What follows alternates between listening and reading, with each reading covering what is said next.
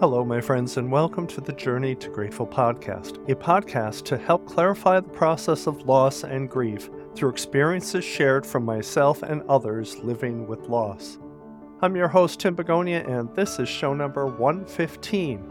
Within this podcast, I will review the many common myths of grief to help you better prepare for the road ahead.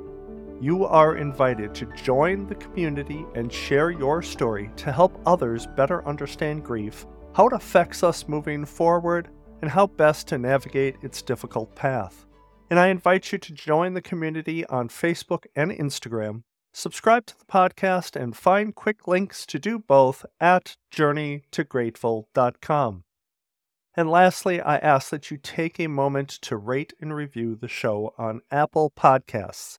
Doing so will help this podcast reach more people like yourself in need of an insightful grief resource which can help them navigate their grief journey. Now, today I have a question for you Does grief have an actual value?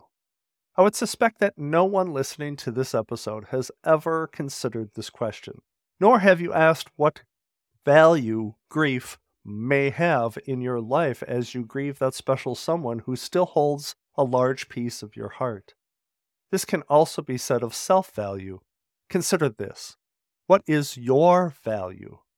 We may often consider what our purpose might be, what our contribution in life as a whole truly is. Thus, it is our value, and we question what is our value. Where I'm going with this came about through a very interesting concept, which shines an intriguing light on the way we view value. I've taken it a step further and I suggest that in a similar manner, we can potentially view grief as having a value as well. That value in our life simply depends on what we do with our grief. Now let's dig into this thought.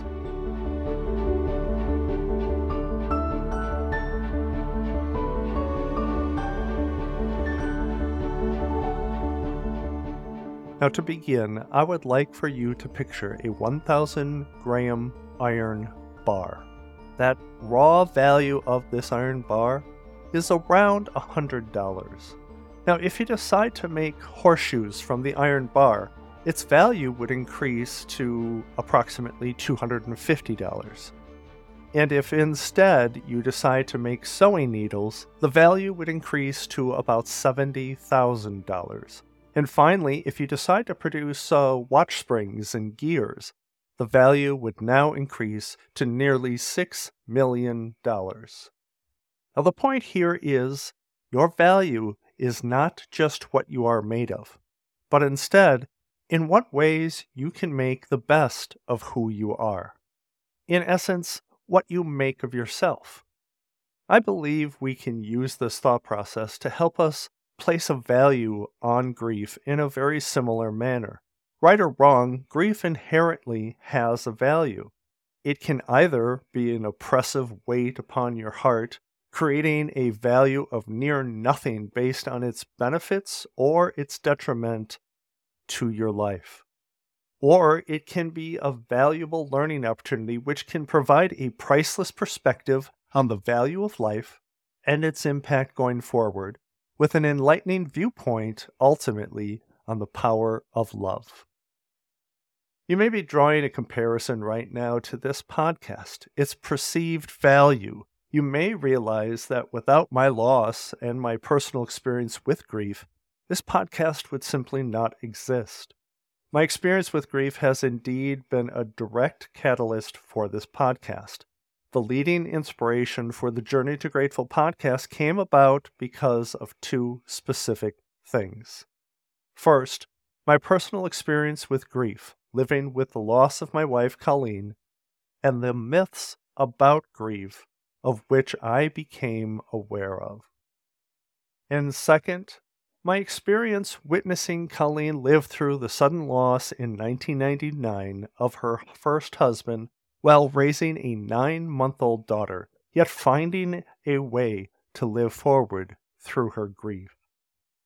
So, in one day in January of 2021, six months after my loss, I found the courage to discuss my thoughts about the myths and misunderstanding of grief with a group of trusted friends and mentors. Now, at that time, I believed grief needed to be addressed more openly and, more importantly, better understood. And to this day, that belief holds true. I had seen through my bereavement group several others dealing with what I had thought were details of grief only I was experiencing. Now, I know that sounds improbable. However, you'd be surprised at how easy it is to feel as though you are the only one experiencing what you are experiencing during the first weeks and months of grief. And I had quickly identified many missteps by people attempting to support a friend in grief, believing they were expressing care and concern when they were truly doing anything but, such as well meaning but misplaced comments like, well, they're in a better place, or, hey, how are you? Have you gotten over it yet? Now, these phrases, and many more phrases, were echoing in our discussions throughout my bereavement group.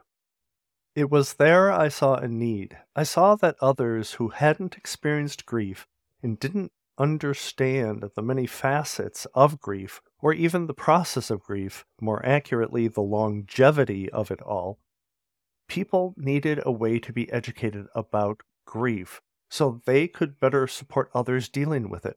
More importantly, I saw that people experiencing grief for the first time needed guidance.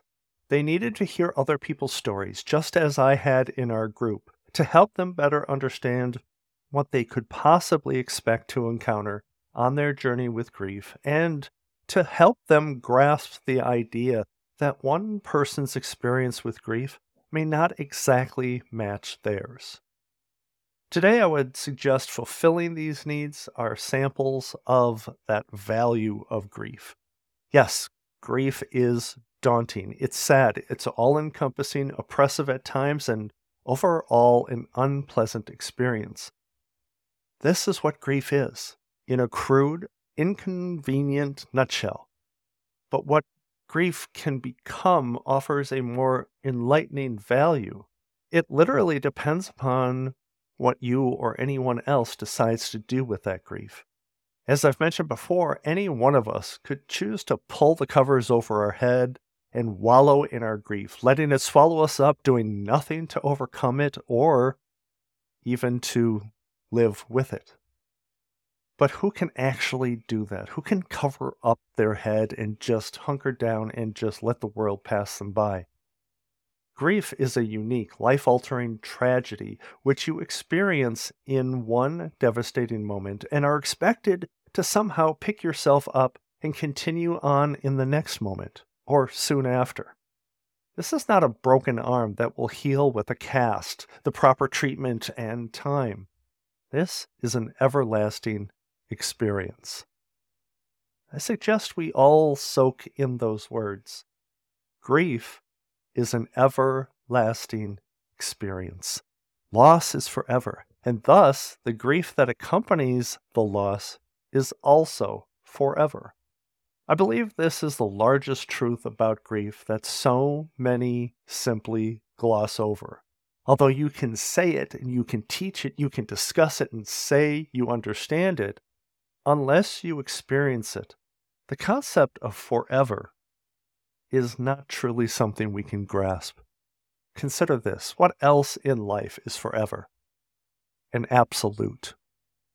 What? So, thus, I need to bring us back to this idea of the value of grief, the possibilities of it.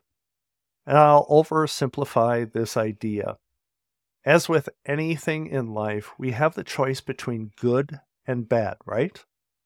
We can choose the good, be nice to others, doing the right things in life, the positive things that do good and are for the good. Or we can choose the bad, not valuing anyone or anything, being selfish, a bully, and doing bad things towards others. Now, in a similar manner, we have these choices in grief. Again, to oversimplify it, we can choose to control it ourselves or allow it to control us. Again, that statement paints grief with a very broad brush, but doesn't take into consideration all of the many nuances of grief, so I'll admit that. But the nice thing about that statement is that it is easy to understand.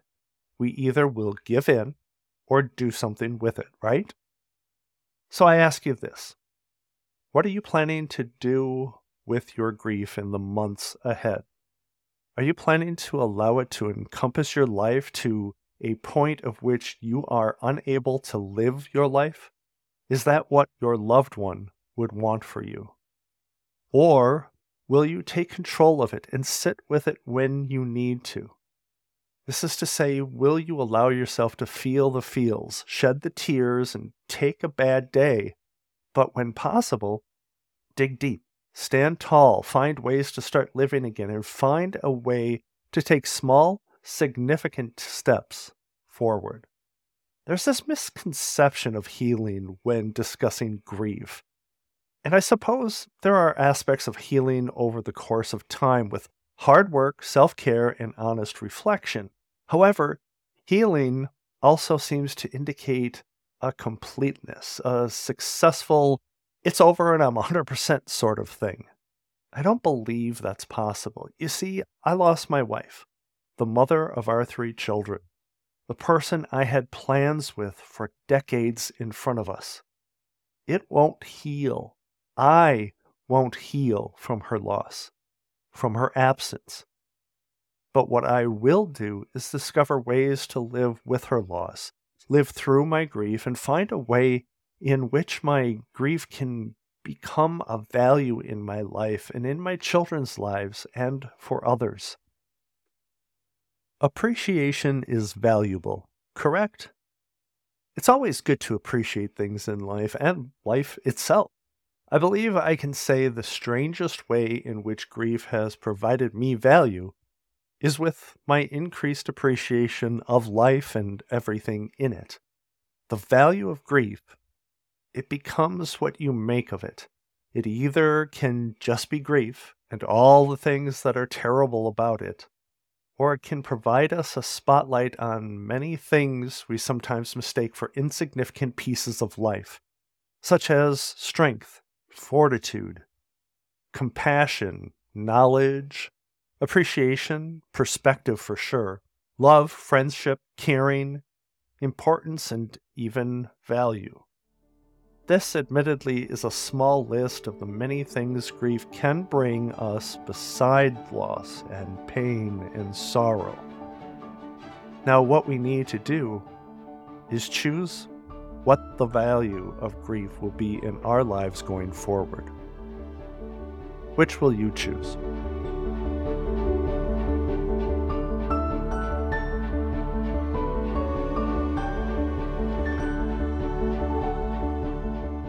Thank you again for listening to the Journey to Grateful podcast. I am thankful each and every week for you taking the time to listen to this podcast and to share it with others. I encourage you to stop by the community on social media and share your own story and insights on grief, and join our family in helping others on their path. Head over to journeytograteful.com slash community to find ways to join in the conversation and make a difference through your story. Now, while you're on the site, sign up for my bi monthly newsletter designed to provide you inspiration and motivation. And if you would like a more personal connection with me, I invite you to connect with me via email, tim at journeytograteful.com. But why should we stop there? Why not give me a call, leave me a voicemail, or simply text me anytime? The number is 262 298 2428. That's 262 298 chat. I know that's a hard step to take, to simply reach out to somebody like me, but I understand where you're coming from. And because you could actually just text that number, I think it might be a little bit easier to take that next step. So why not try it? Lastly, help me build this community. Help me broaden my reach and support my mission by reviewing this show and telling others over at Apple Podcasts why you listen to the show. I've provided for you a leave a review button over at journeytograteful.com. Because your support is so important in making this podcast reachable to others through your comments, it, it's a powerful, powerful thing that you can do right now, today. And I really thank you for, for reaching out and doing that. Now, today I've discovered a quote which speaks of the irony of grief. The author is unknown, but the thought is spot on.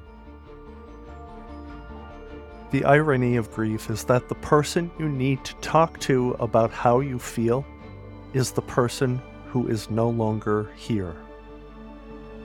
How very, very true this is. Thank you again, my friends, for joining me today. Let me know your thoughts on today's episode or any of the previous episodes.